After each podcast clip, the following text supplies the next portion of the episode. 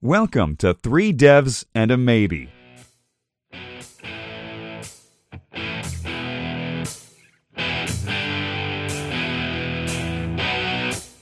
Now, introducing your show hosts Michael Budd, Fraser Hart, Lewis Cains, and Edd Mann.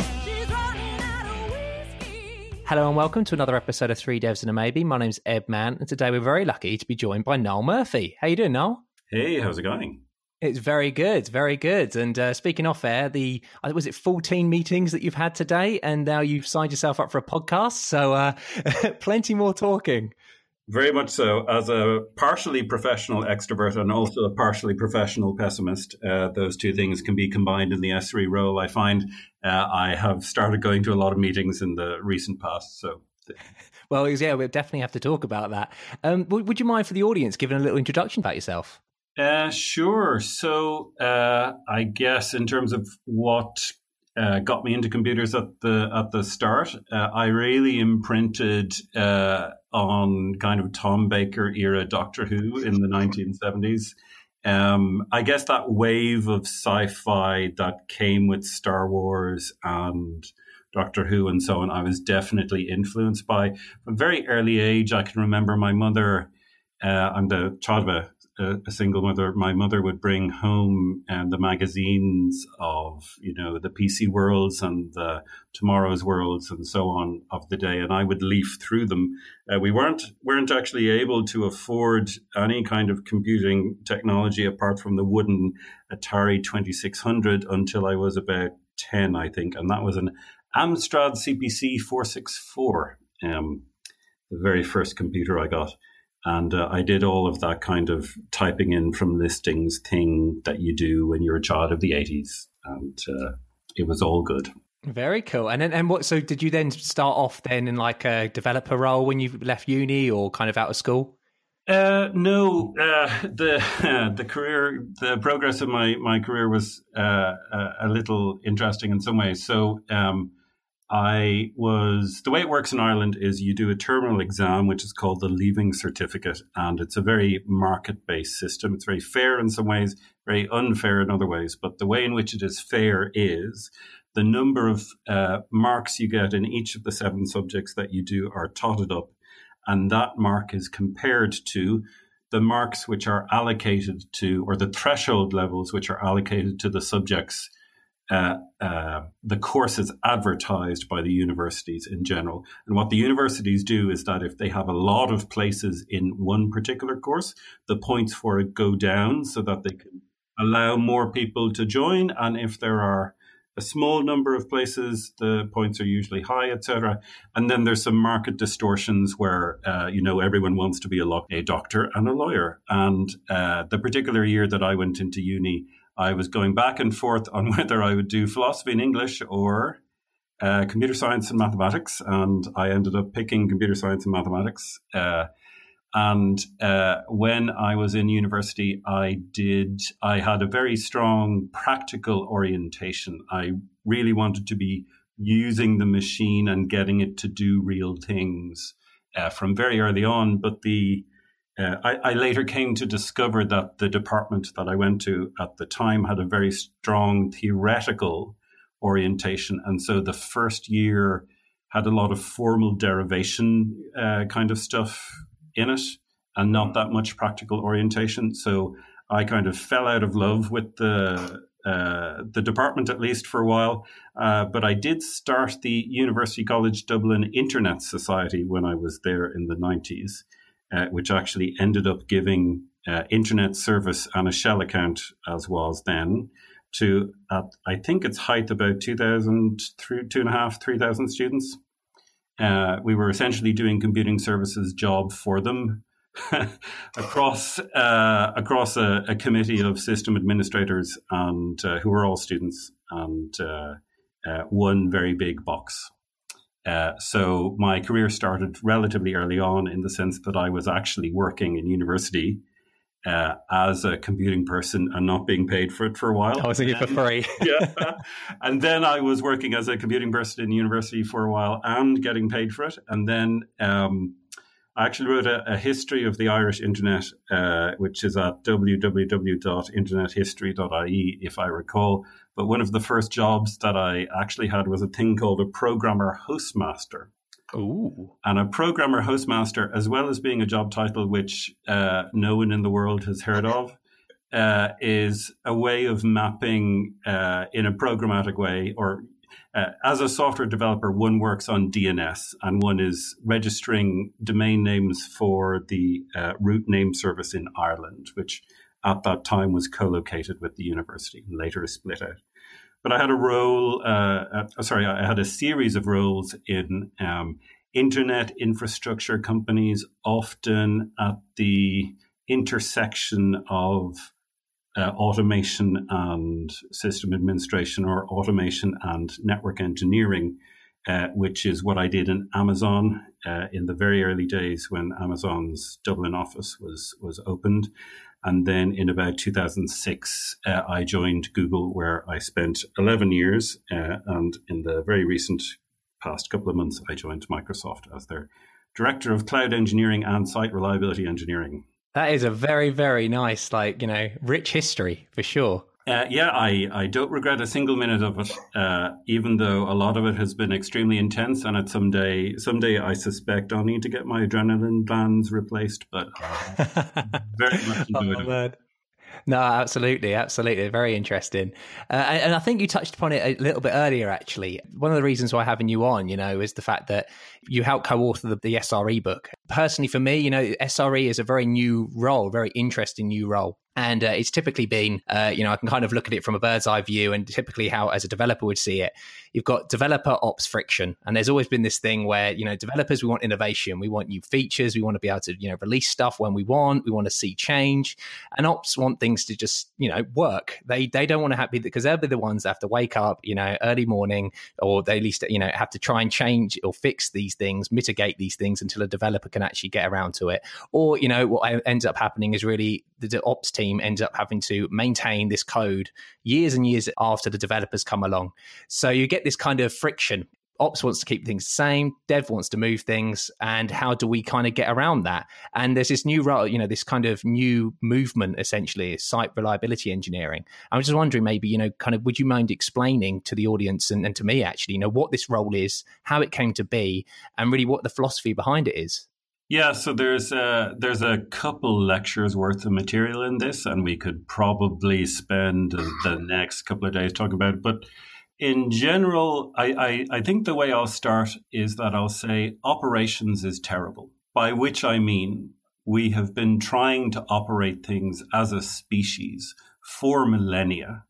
There's actually a piece in a paper I co wrote with uh, Liz Fong Jones about the relationship between DevOps and SRE, which talks at the start about this. Like we have, uh, as a species, been trying to operate things well for ages.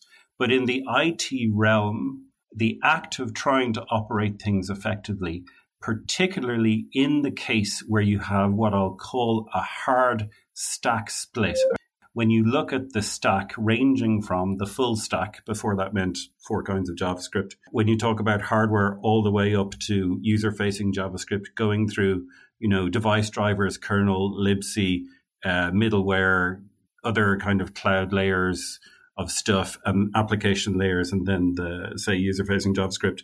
What you have in the development and operations world is a hard split somewhere around libc where the system administrator knows about command level things to run typically and is responsible for the health of a box and is not really responsible for the success of the application on the box, or more accurately, is responsible for the success of the application on the box, but is not equipped to actually do anything about it, you have actively unaligned incentives.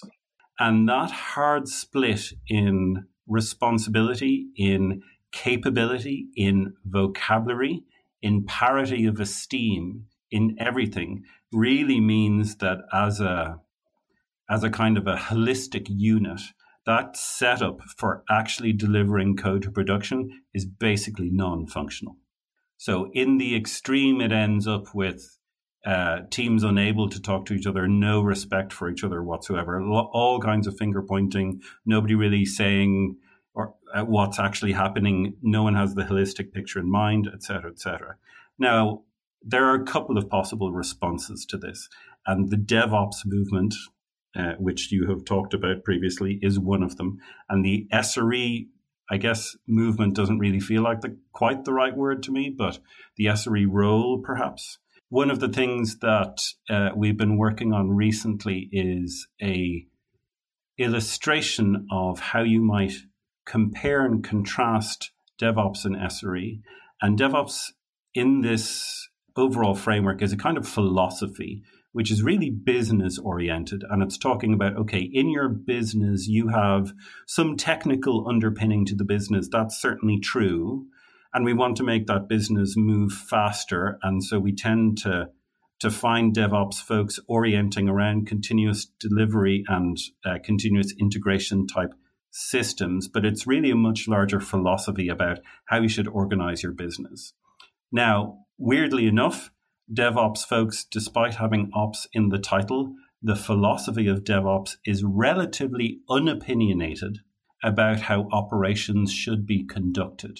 When you look at the SRE book, you don't see a lot of philosophy about how your business is or how breaking down silos is valuable. Yes, it's there. I mean, it, it's in some ways a basic assumption that the business is working on a useful level already, which often requires breaking down silos and effective communication and a bunch of other things. But the SRE body of practice is an opinionated body of practice about how operations should be conducted.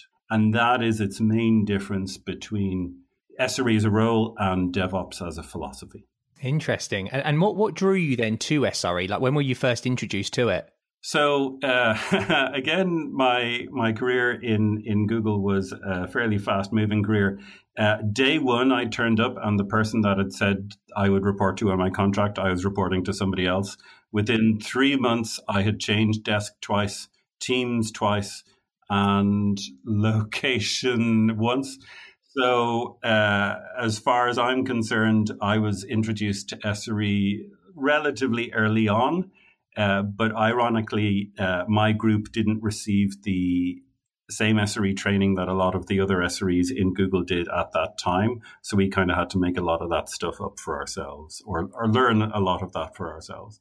But I started off as a system administrator in the SysOps group in Google Dublin in November 2006. And by about spring 2007, we were in an SRE team that was looking after a variety of uh, some of them internal applications, uh, but actually a number of them also being externally facing applications. So we were doing the SRE thing from relatively early on. Google itself, of course, didn't invent the SRE thing uh, then. It had started it a couple of years earlier.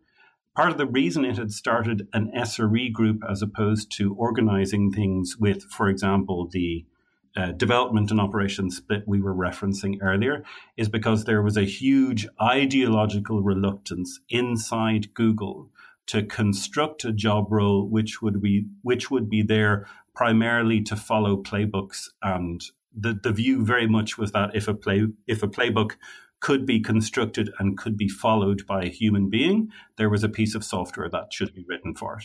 That is definitely the developer way, isn't it? You know, if I'm going to have to do this a couple of times, I need to write a script to, you know, do it for me. And like I say ideological, and I say ideological because I mean that it is followed to the extreme even when it is not of value, as well as those cases when it is value.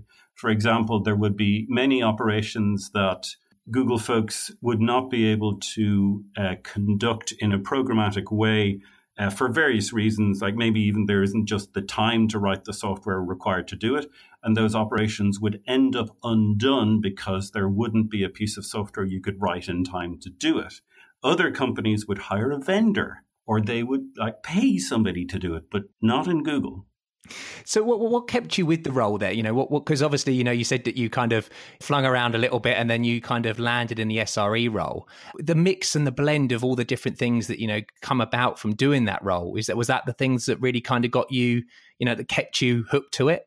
Well, some of it's partially Google and some of it's partially the role. Um, Google, of course, planet spanning systems, lots of tech running around. It's a place that's very hard to be bored in.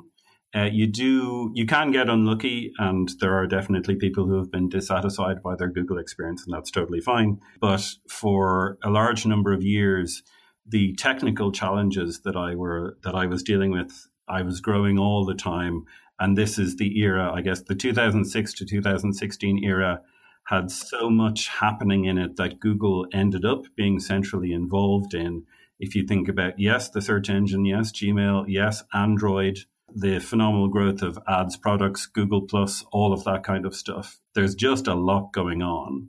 And the role itself, as opposed to the company in which it happened to be conducted, the role itself is also a fascinating hybrid role because not only do you, you essentially have to be better than either product developers or operations staff at the things that they both specialize in, you also had you also develop a, a very interesting feeling for intuition, I should say, for architectures that will work and architectures that will maybe work less effectively.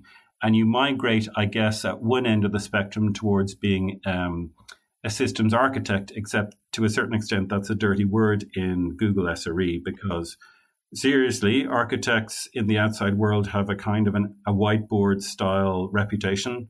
Like you go into the office and you ask the architect how to do something, and the architect will draw up this diagram on the whiteboard and you'll stare at it and you go, thank you very much. And then you'll try and implement it and you'll find out it won't work. And the difficulty there, and this is where it matches with my own personal preferences, is that SRE is a very strongly practical and pragmatic role. And if the thing doesn't work, like I don't really care what the theory says. So, so where is an SRE actually then positioned within a group then? Uh, so it it depends, and again, uh, I do want to distinguish as carefully as possible between the implementation that Google uh, happens to have done, which is obviously seminal and lots of documented material about, and so on and so forth, but also what other people do in reaction to the traditional developer operation split. Uh, sometimes those things overlap uh, and sometimes they they do that less so. For example, I know that in Facebook they have a strong maybe preference is the wrong word, but they do a lot of embedded SRE. They call it production engineering work, where uh, a number of people, a small number of people, will come and sit with the developer team help them to learn about production technologies. Maybe there's some particular launch they need help with over a kind of a quarter, couple of quarters time frame, and basically the person becomes one of that team for the duration, and then they're rotated out and they do something else. Whereas in Google, the usual strong preference is for a team of SREs who are bound to a product and sometimes a set of products, depending on various factors we'll get into and that team versus embedded model, uh, people are doing basically the same work, i.e., wrestling with the complexity of production in one way or another, but they can do it in different organizational contexts. So I thought it'd be really interesting, actually, maybe to go into some of the ideas that kind of compose to become this SRE role. Uh, and one of the big ones is the the concept of an SLA. Would you mind explaining to the audience what an SLA is? Yeah, so SLA stands for Service Level Agreement. Actually, the slightly more fundamental concept underneath that is a Service Level Objective, which SLO, which itself relies on SLIs, which are Service Level Indicators. Uh, all of these are fancy ways of saying uh, there's some number attached to some performance or attribute or etc. of the system and we want that number to be at a particular threshold. Like that's almost always what it ends up being like. Uh, an example is for a web based user facing serving system of some kind, you generally want the system to respond within a reasonable length of time and usually reasonable. Uh, you can actually get quite detailed assessments of the precise delay that a human being will interpret as a system being non responsive and so on. So there is quite a lot of prior art on this. But basically, you have an SLA of we want 99 point something percent of queries to be responded to within 50 ms or something like that. And that is some target that the system, that we've decided on a business level that the system should make. And that target, if we fall beneath it, we take actions to correct it. And if we're above it, we're all hunky dory and that's fine. Now, this is a business decision, right? And so many business people listening to this would say, well, why shouldn't I pick a target of like 100%? Because like I want my thing to be up all the time. The ideal world. In the ideal world. And actually, there's loads of reasons why that isn't the right target. And some of them are quite subtle. The first reason is that if you look at the reliability of typical consumer equipment, and we will locate this response in the context, in the business context of typical consumer web services for the moment. But if you look at the reliability of those systems, you find out that actually more or less everything in somebody's house that's allowing them to browse the web has a reliability of less than 100%. So if you look at the reliability of an upstream DSL provider or your local Wi-Fi or your phone or so many connections, so many, so many factors, so many factors, so many ways for them to go wrong. If you were a pessimistic way, yep, professional pessimist. So if you look at the effort you have to go to to maintain 100% uptime brackets, and by the way, you never will close brackets. It turns out that even if you did that, the typical consumer wouldn't see any difference to have that kind of wiggle room and to realization that yes, we're going through so many hops, things are going to happen outside of our control. That you know, no matter how hard we try, things are going to go wrong. And another reason is that if you do set a target of 100%, the team that you set that target for are necessarily going to be able to do nothing other than react. Because as soon as something goes wrong, their target will have been breached and they must react immediately. So you are condemning those teams to an immediately reactive existence. And it turns out that if you do that, you might think you're doing the right thing because, hey, those, that team is going to react and that's good because they're going to attack the problem immediately. But actually, it's much better if you don't do that and if you give them the guaranteed 50% project work time upfront in order to engineer systems that will not go down in that way and have to be reacted to at all in the first place. And that's another key component of the SRE role, which distinguishes it from how other roles, I guess, do engineering operations. We have this hard split precisely because engineering is the magic. Engineering is where we actually get the systems to behave differently and to actually uh, be better in terms of software operability, which is a key thing. So you mentioned there the the SLIs, the indicators, and you know reporting obviously then is a massive part you know of this of being able to produce an SLA and then actually to abide by that and to live by that. So I'm just wondering how do you decide on what these SLAs and what these SLR, um, SLIs etc. actually will be, and and how do you go about monitoring them? Yeah, so there's uh, there's a lot of material here again. I guess one of the things we know again, I'll I'll locate this in the overall context of kind of user facing web services, although there are similar arguments that apply in different contexts like transactional or big data or machine learning or so on. But usually in web services, there are there's some pretty good data showing that if you slow down your web service deliberately you can watch the users essentially peel away until in the event, in the limit, as you have infinite latency, you don't have any users. So you can more or less turn that knob or slider back and forth and watch the users come back on and fall back off. Now, actually, you don't want to do that because there's significant evidence to suggest that if you turn the knob too far to the to the slow end of things, you lose some of those users and they never come back. Now, that is a factor for something which is, say, a much more like a transactional short post and get a, a, small amount of data back, like a search engine kind of query.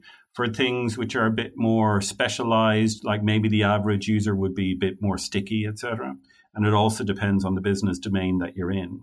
But basically, it is possible to draw a kind of a 2D graph which shows that as latency goes up, and as other negative factors increase, you can watch your user, your user base fall away. And so if you show this graph to your business leaders and you say, look, here, and typically that number is somewhere between, we'll say, three nines and five nines. And by that, I mean 99.9% available or 99.99% available. You draw that line somewhere. And when you've drawn that line, you have a rather wonderful thing, which is a thing called an error budget. And an error budget is one minus the 99,999 or whatever it is. And that is the amount by which you're allowed to fail. Why is an amount that you're allowed to fail a great thing? It's a fantastic thing because it is an objective way of saying to a dev team or to a business leader or whatever, here is the amount by which we have agreed we can engage in risky behavior. And we're embracing the fact that failure happens and not trying to just kind of like hide it. And I think that's where, you know, typical DevOps roles, and, you know, we don't want to take the fact that things will break and changes do happen that will cause problems. And it's better to embrace it. Absolutely. And it also provides a kind of an objective way to talk about failure and unavailability and so on and so forth, which otherwise can get pushed under the carpet. That's it and wishy-washy and oh that wasn't a real problem and stuff. It's like if you've hit the error budget we've got quantitative measurements of actually being able to do this which as developers we love these SLAs and stuff, you know, typically you'll see like with big services, or maybe you've had an agreement with like a third party, you know, that you'll get an SLA from them, or maybe uh, Amazon with S3 have got certain SLAs with you, etc. But this this SLA is something that you've set to yourself, essentially, isn't it? It's not. I mean, it, you know, it could be public facing, but typically you can have these in internal applications, etc., and whatnot. Yeah, so they can be applied to to a wide variety of things. Obviously, the thing that gets the headlines is kind of the externally facing SLAs, particularly uh, when they're breached, right? So mm. uh, that that does tend to to uh, to get headlines. But actually, for internal services, there's also a business case for them to have it, particularly if they are infrastructure services. Uh, there's one interesting tidbit in the uh, first SRE book where we talk a little bit about a service which we call Chubby, which is a, an internal lock service and a naming service and a bunch of other stuff. But basically, loads of things ended up relying on it. And we said, hmm, we're advertising a relatively small SLA for this thing. And yet we're running it so well that it's actually behaving much better.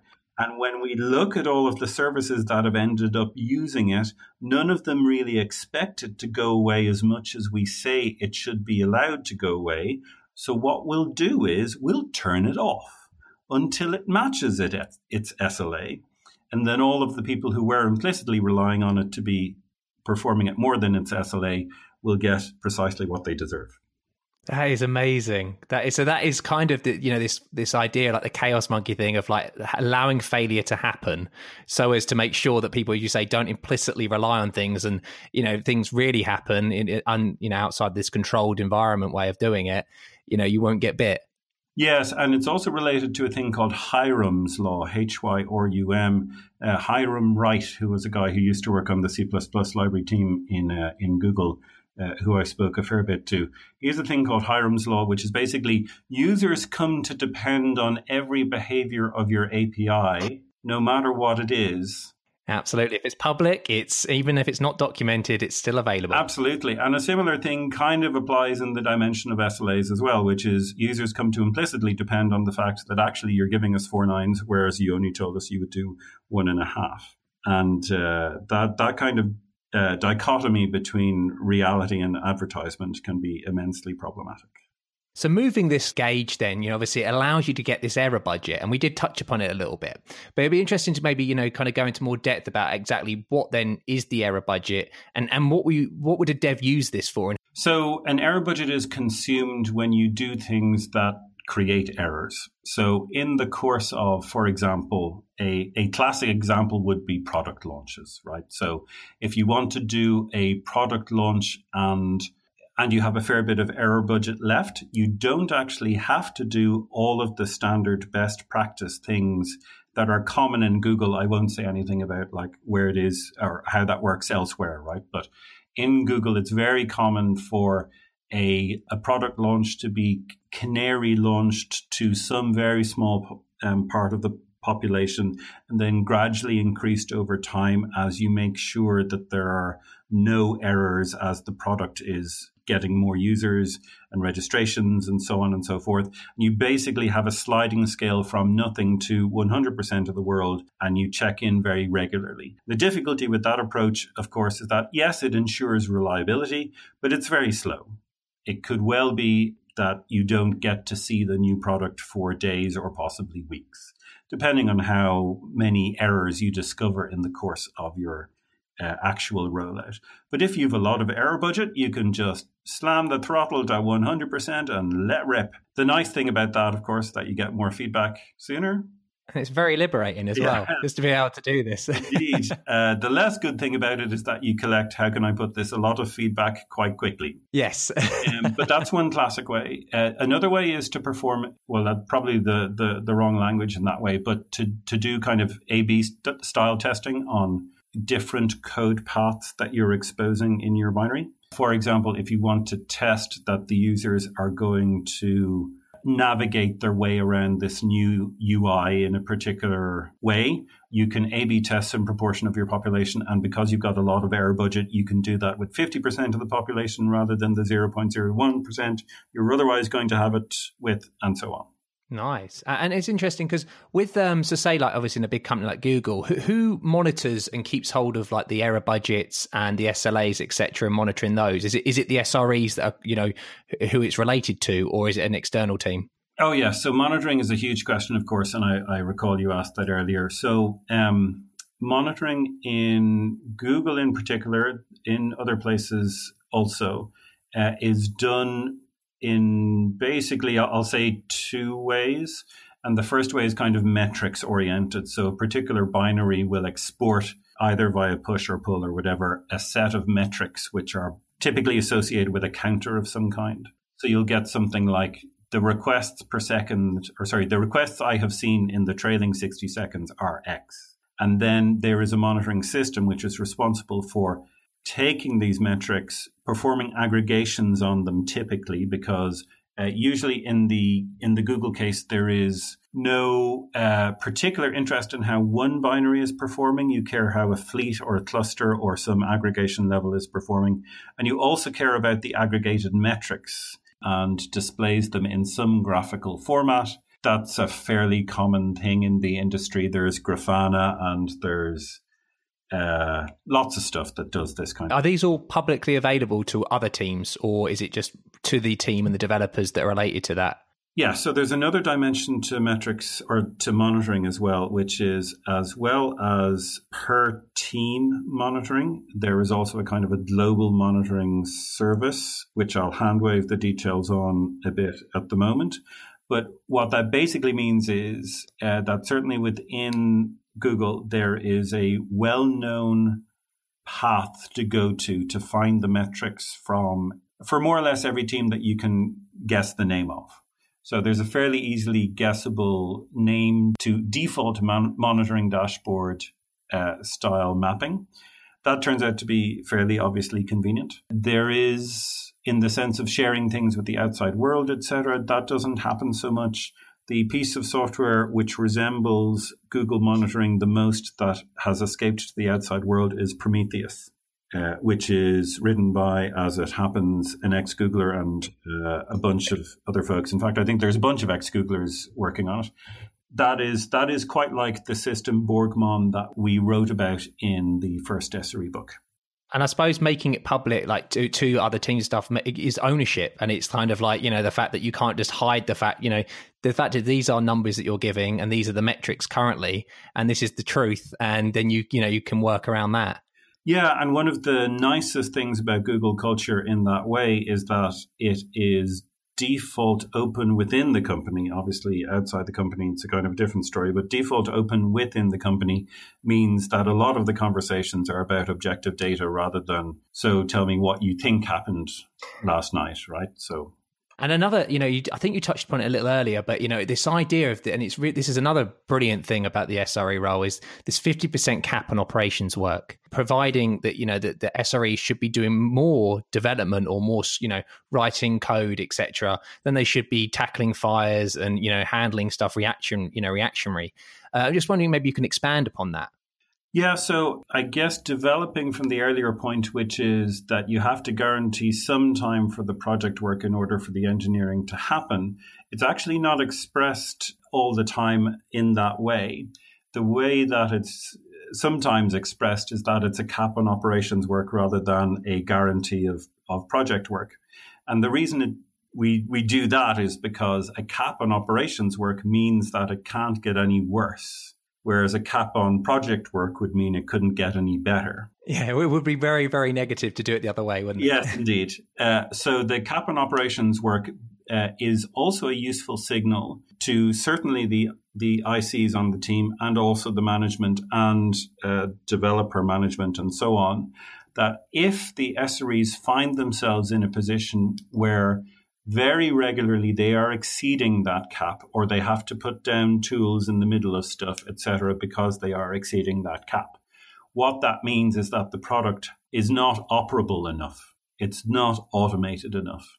It's something that you have to handhold and shepherd round rather than something which will hum over in a corner by itself. Now of course, there are nuances and a spectrum of possible response here and so on. But it's a useful trigger that when you don't have half of your time to make stuff better and you're just reacting or moving stuff around, the product itself needs some more engineering. And I think that's where, you know, typically you'll see people who, you know, have done ops in the past where it is essentially this firefighting, which isn't nice. And, you know, you do always feel very negative on it. But how do you monitor the the percentage of time? You know, you're saying you've got a 50% cap. How is that actually tracked and, and kept?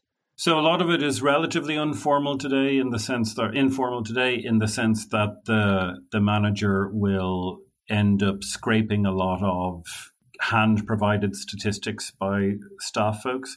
And usually when something is particularly bad, it is exceptionally and noticeable that it's exceptional in various dimensions.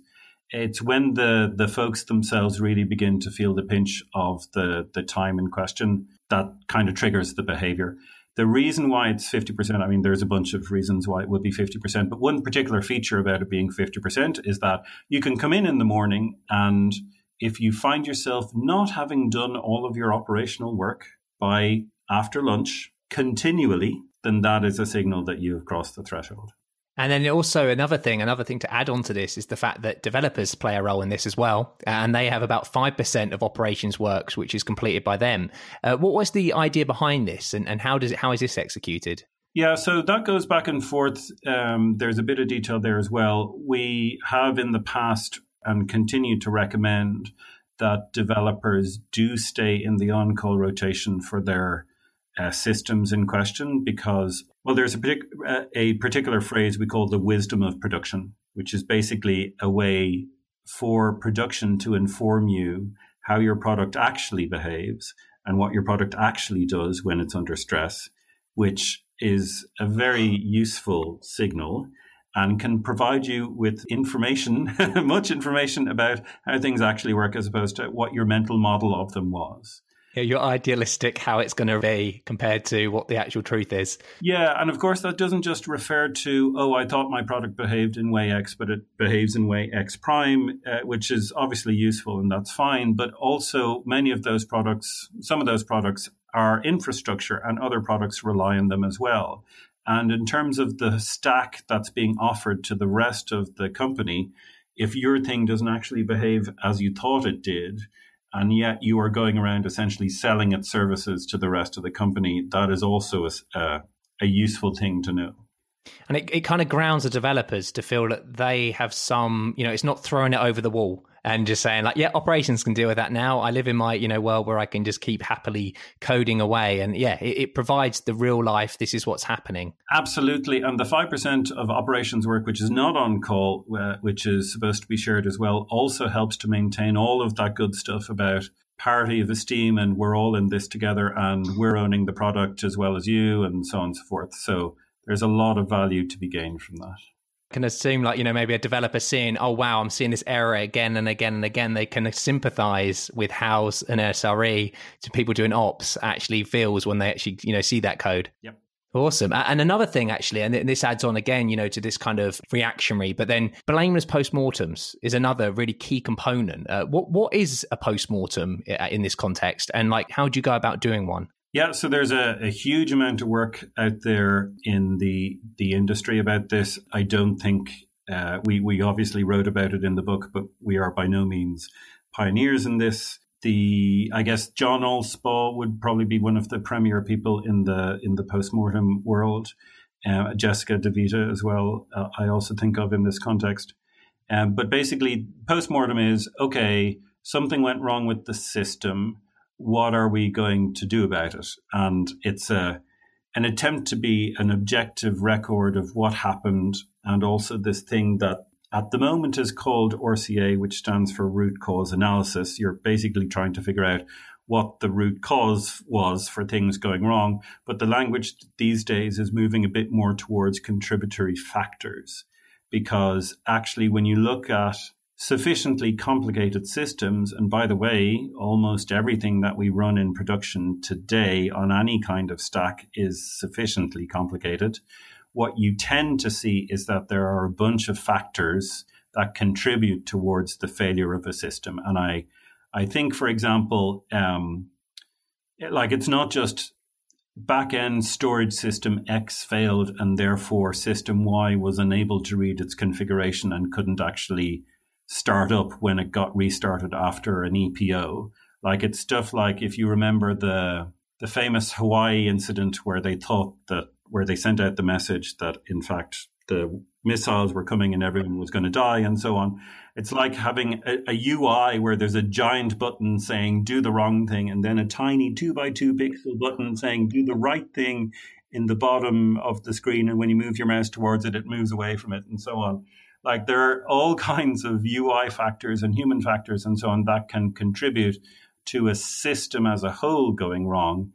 And it's vitally important when you are analyzing why a system goes wrong, not just to take into account kind of relatively narrow causes and so on. You have to pull in a, a wider perspective in order to have a serious chance of dropping the chance of failure again. And in order to have a wider perspective, you have to have a blameless approach.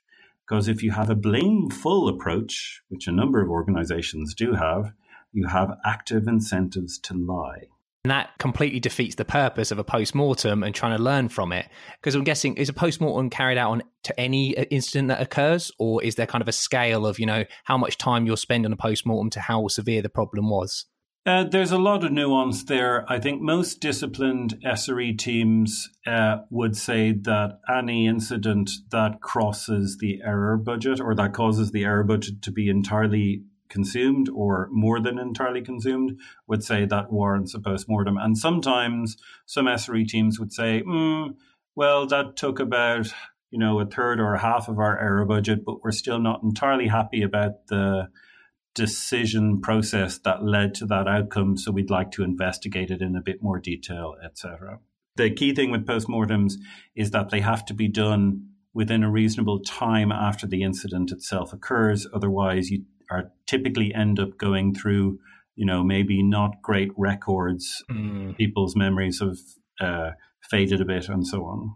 Absolutely, absolutely, and um, because also we've mentioned, you know, like so, you know, exhaust the error error budget. What what happens in that case? Uh, like, you know, what what what will happen for the developer and also for the SRE?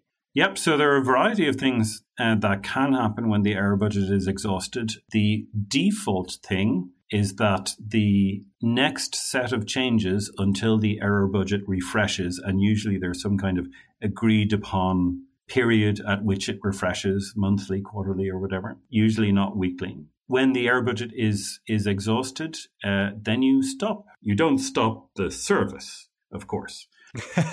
Power down. It's not going to be, and it's not sufficient. we all go home. No. Sorry, guys you stop risky change to it. And that means that where you might previously have avoided the canary or staging environment in order to launch a thing, now you do use the canary and staging and launch environment and so on. And you move your time away from implementing business features towards implementing safety features and so on. And sometimes this just applies to the SRE team and sometimes it applies to the development team uh, as well. There, there's a fair bit of nuance there because uh, ultimately, uh, in my opinion at least, an SRE team and a developer team, product development team, are most effective when they have a fair degree of flexibility about what they'll do and and and that they'll take each other seriously. So I've I've worked on teams before where we had a massive blowout and used like two and a half years worth of error budget in a single incident, um, naming no names. And as a result, the developer team said, okay, uh, the fact that this can happen is a fairly serious problem with our product. And so what we will do is we will put chasing product market fit to the side for one moment, in fact, several moments, and we will work on the safety features with you, the SRE team, for a quarter until this thing is done. And that really is reducing that friction, isn't it? And it's aligning your goals. Absolutely.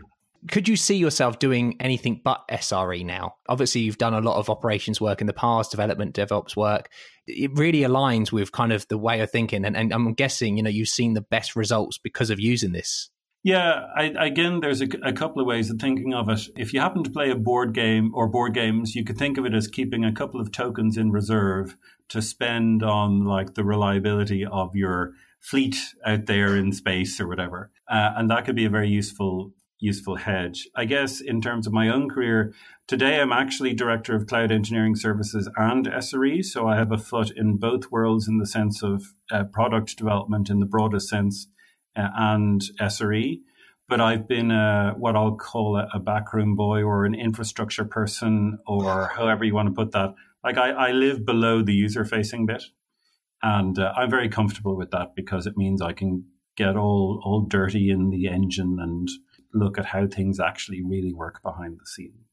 And, and how have you seen the role of, uh, evolve over time? Because as you say, you know the way Google does it is very different to how another company does it. How, how has it how has it changed and evolved? Yeah, there's there's a couple of different things going on here, I guess. Um, the first one is that the, there is a, a, practice in the industry. I've been I've been told this face to face, so it, it's n- it's not just me. I have been told this. There's a practice in the industry of people who have found that the book made operations so exciting for them as a thing that they would do that they renamed their operations team SRE and they changed nothing else about them in in my opinion, that is not SRE, right? That that mightn't even be SR, but it's certainly SR without the E. It's not a principled reaction to to the set of ideas in the book with respect to how to conduct yourself uh, uh, when you're operating services, etc. Now, on the other end of things, there are people who have who have taken it and they do a very principled error budget SLA driven engineering inside companies like the New York Times or so on. Like smaller, non traditional, we'll say, web companies of one kind or another. And so they're taking those ideas and, and reacting to them and running with them. And some companies uh, do a DevOps model and react to how to do innovative technical stuff within their company in a different way. I think the the bit I specifically see changing about SRE is kind of two things. First of all, as it propagates throughout the industry uh, and and different people or different organizations do it in, in kind of a different way. We will we will hopefully settle on a common definition of the minimal subset of things that you have to be doing in order to be called an SRE because one of the things that's very interesting at the moment is what you call yourself versus what you do uh, so I would really like it if the role achieved a kind of a common definition. And I, I do see when I go to the various SRE conferences, I do see that the conversation has moved away from questions of identity more towards questions of, well, what do we actually do on a day to day basis and how do we achieve that and so on. And to, to my mind, the fact that we're gradually moving away from identity means that we are settling on some common notion of what those things are. How the role is changing, um, it's deeply influenced by cloud. So, up to the point that cloud was a big thing, uh, SRE was, I guess, seen as a highly internal, highly inwardly focused activity that wasn't necessarily that obviously kept stuff up and running and was in some way an advocate for the user in terms of the availability of the thing and performance of it and so on but wasn't necessarily seen as, as something that every company, or at least most companies, would need to engage with in some way. But now that SRE and cloud infrastructure are seen to be coupled together, certainly in the minds of many in the cloud industry, uh, that that really seems to be something which is pushing it towards mass, if not adoption, then at least engagement. Mm, absolutely. And one of the things the SRE kind of book and also, you know, the role kind of pertains is this idea of, re, you know, reacting to issues and practicing that. So, you know, failure is going to happen. So let's be the most performant we can with it. Uh, and there's this idea of the concept of the wheel of misfortune. You know, in your time at Google, how did you use this and how did you find it benefited? Yeah, so the underpinning theory there, I guess, is that if you um, I mean, com- completely outside of the scope of, of computing in general. If you just look at the general error rates of tasks performed by humans, you see very, very quickly that if a human being is in a stressful situation, then their error rates go up. And it's from thing, no, absolutely unquestionably true. And it's as simple as thing, it, it ranges from things as simple as misreading the direction that an actual dial is going in, you know, a nuclear power plant or something like that. You will look at it and you will interpret the direction it's going in a different way, through to dropping hammers, through to like if you're working with any kind of complicated software as well, particularly one where the UI is do the wrong thing in a massive font and do the right thing in a small font, etc. All of those kinds of approaches lend themselves to error. And one of the ways that you compensate for error is, of course, by drilling yourself to do the right thing multiple times before you have to produce it in the stressful situation. And this is true for, you know, across a, across a huge range of professions. And so the idea behind this wheel of misfortune thing, which is essentially D and D for production engineering, right? Which which is there's a, a, a games master, and the games master comes up with some imaginary scenario which has gone wrong in production. They come up with the scenario, they say it to you, and then you say stuff like, oh, well, I look at the dashboard for X. Is the graph trending down? And then the games master puts a smug smile on their face and says, actually, no, it's not. And you go, oh dear, my first guess isn't right, and so on. But the idea is to replay, in many cases, scenarios that have already happened in production into uh, a, kind of a fake environment. With practicing and doing this every week, you get accustomed not only to, I guess, the tools that are to hand to investigate the problem. So you keep hearing the names of tools and approaches and so on and so forth when you're partaking in this. But also you get accustomed to the fact that something suddenly will go badly wrong and you will be responsible for it. And that obviously means, you know, the value then in the post mortem and how descriptive that is to be able to carry on to do these. Yep, absolutely. How do you train someone up into to be in the SRE role? I mean, obviously there must be some characteristics that are beneficial to you know for someone to to do this type of role, and you know there's an intrigue. Uh, but obviously, you know, different parts of Google, different parts of a company have very different tech stacks and different business domains, etc. How do you kind of how do people kind of yeah train up and move around? Yeah, so there's there's a, a huge amount of detail to this, um, not all of which I guess would be appropriate for the podcast. In terms of background and training, there are SREs from all kinds of disciplines. I can think of ones from physics, chemistry, statistics, English majors, and a whole bunch of other folks, not just classic computer science and mathematics, although obviously those would predominate in terms of uh, background, etc., they tend to be folks who are attracted to infrastructure and stuff behind the scenes, fairly obviously, as opposed to to UI and UX in general. And in terms of personality traits or whatever, I guess folks who are uh, professional pessimists might have some problem solvers. Yep, some some kind of bearing upon on what they do. Um, the exercise of thinking well, what if this goes wrong at every single possible step? Is actually a very interesting mental exercise. And although I wouldn't necessarily recommend it to everyone to conduct on everything, Oh, so not in your whole life. for your whole life, uh, it is actually strangely relevant in the domain of computers because what you know, almost everything that can go wrong does go wrong. Especially at scale of you know these companies that you're working for, for sure. Indeed. We've alluded to it, but you know, you contributed to the great book, the SRE book, you know, how Google runs production systems.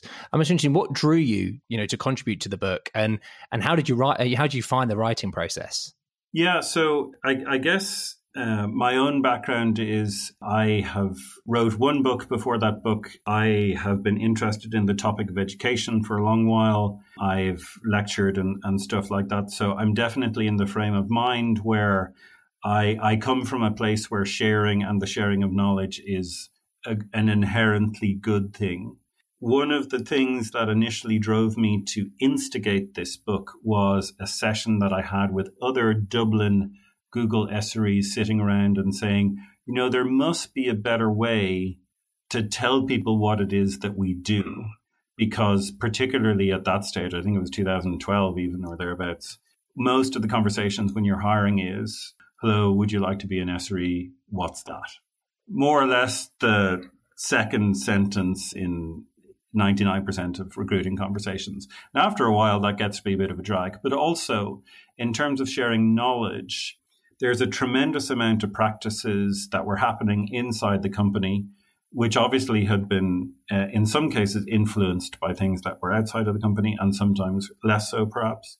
And I felt that it would be doing the industry a good service if we managed to document some of the interesting ideas we had come up with and would also help to educate the industry about what this job role was and would also help to, I guess, increase the credibility of what uh, the company was then doing in the in the cloud space as well.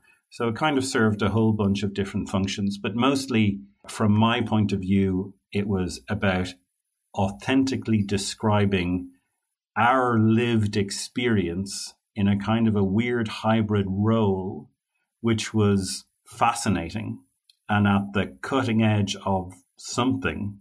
Don't quite know if it's life or computer science or whatever, but we were doing things which I, I felt very strongly should be communicated to the outside world. Yeah, absolutely, and it is a truly like invaluable book. Since its release, how have you found like the discussion and understanding of the role then has changed? You, have you found that the book has definitely aided the discussion?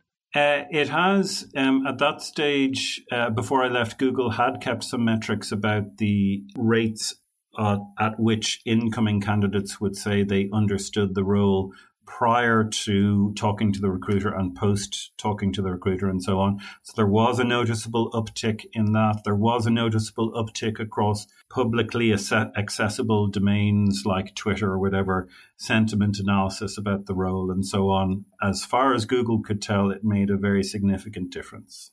And I noticed actually you've recently moved to Microsoft. I think we alluded to that as well. And like, so your new role, you mentioned the title. Like, what does it encompass for you then? And you know, what does the future hold for you then? Yeah, so um, there's a, a, couple of things going on. Um, I guess in the in the Microsoft context, I'm attempting to bring some of my hard-won experience, etc., to how Microsoft does SRE, because it turns out Microsoft does SRE. And I'm doing that specifically in the context of Azure, which is Microsoft Cloud, as you know. Uh, that is a huge, huge opportunity. Obviously, the cloud business as a whole is, is a huge opportunity. Microsoft, uh, as a as a company, with its customer focus and its enterprise leanings and so on, there's just a huge amount of very interesting both technical and organizational engineering work to do there. I'm doing that in Dublin rather than Redmond because I live in Dublin and I live in Ireland, and because I'm essentially starting off the first, as far as I know, uh, large other SRE site that will do the kind of follow the sun support model that I'm so familiar with from Google's uh, institutional uh, capacities. That is, sounds very, very exciting. Uh, it is uh, the opportunity of a lifetime, and that's why I'm here. Absolutely. I say thank you. No, thank you so much for taking the time to come on the show. It's been really interesting, and you know, I'm sure the audience are going to love it, and I definitely did. You know, discussing all these things. No worries at all. Awesome. Well, audience, it's been another great episode, and we'll speak to you again next week. Goodbye. You've been listening to Three Devs and a Maybe. You can contact us at contact at 3devsandamaybe.com or follow us on Twitter at the number 3 devs and a maybe.